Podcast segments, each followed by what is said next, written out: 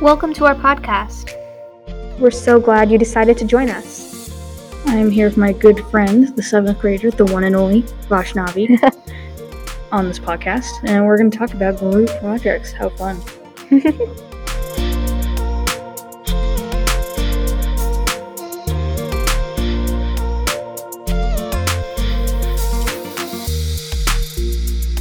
So, Ally, what is your opinion on group projects? They're definitely a lot more challenging than normal projects. I And see. There's a lot of ups and downs to them, and the main thing is working with other groups. And that's the main thing. What about you? Well, my opinion on group projects is that it's a great opportunity to learn and grow, especially if you're against group projects. You could learn how to work with other people, even people who aren't putting forth their best foot and who aren't working as hard as they could be. I feel like it's a great experience to learn how to deal with those people and find the advantages of your group members and implement them on a project. I bet you have some stories about that one. yeah, would you like to share one? Um, me myself has actually been that kind of person, and it's not fun to have to like not know what to do, and it's kind of hard because everyone just starts doing something. You're, they don't tell you what they're doing, and it was really hard because it happened multiple times during elementary school. But that was that was the main stuff that happened in elementary school to me. Um, did you have any stuff like that?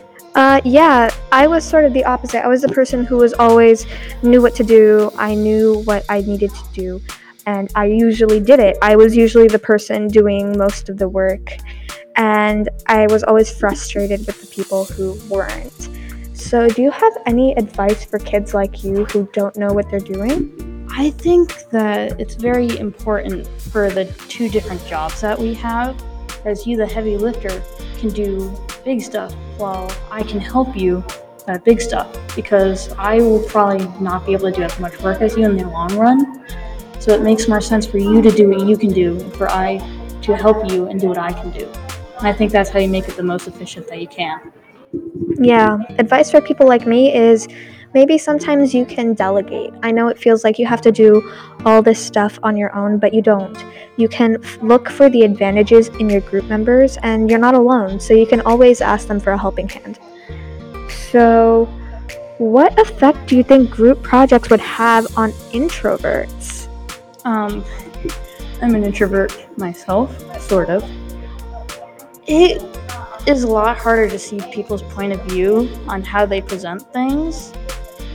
And what I'd say is introverts do struggle in very specific aspects, but work wise, they do pretty well.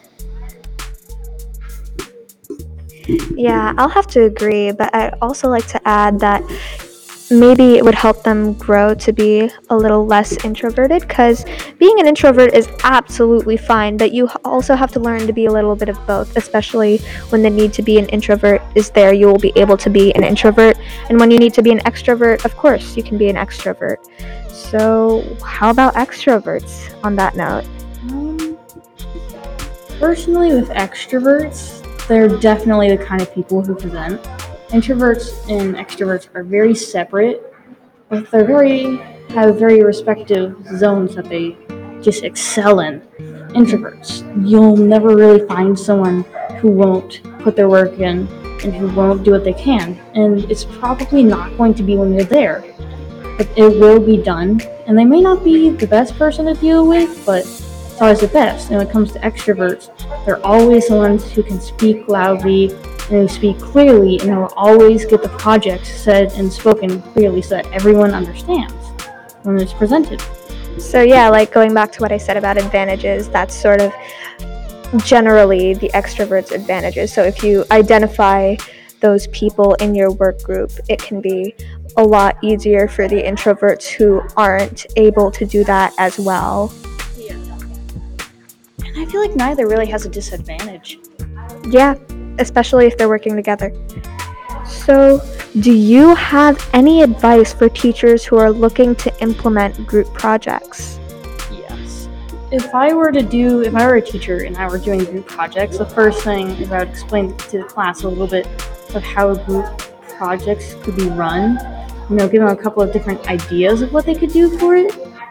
Um, I would probably not let them choose groups.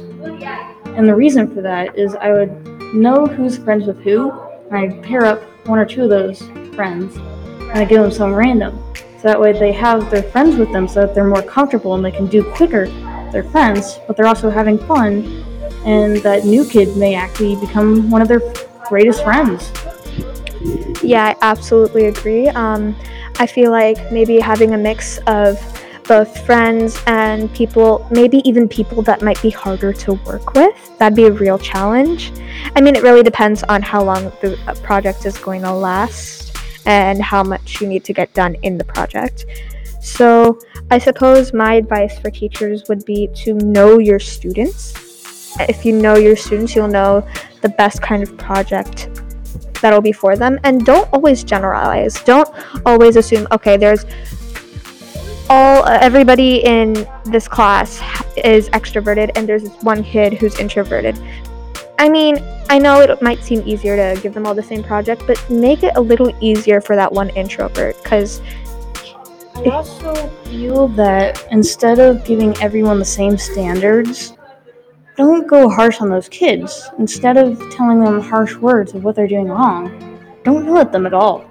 Help them. Make sure that they understand what they're doing and see and ask them if they can they can well if you can help them.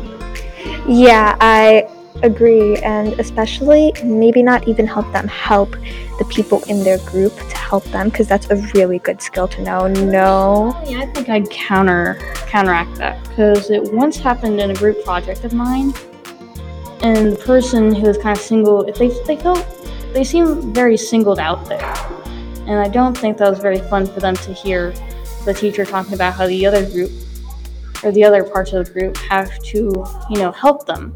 And I think that makes them feel weaker in comparison. I see. I suppose I agree with that. So, thank you so much for listening in with this podcast. I hope you found this useful, and I hope that now you know the general opinion about group projects. It's not so much a general. I'd, I'd say I'm not, not the average person. Yeah, me too, but it's some information, right? I'll see you around sometime, maybe. Bye.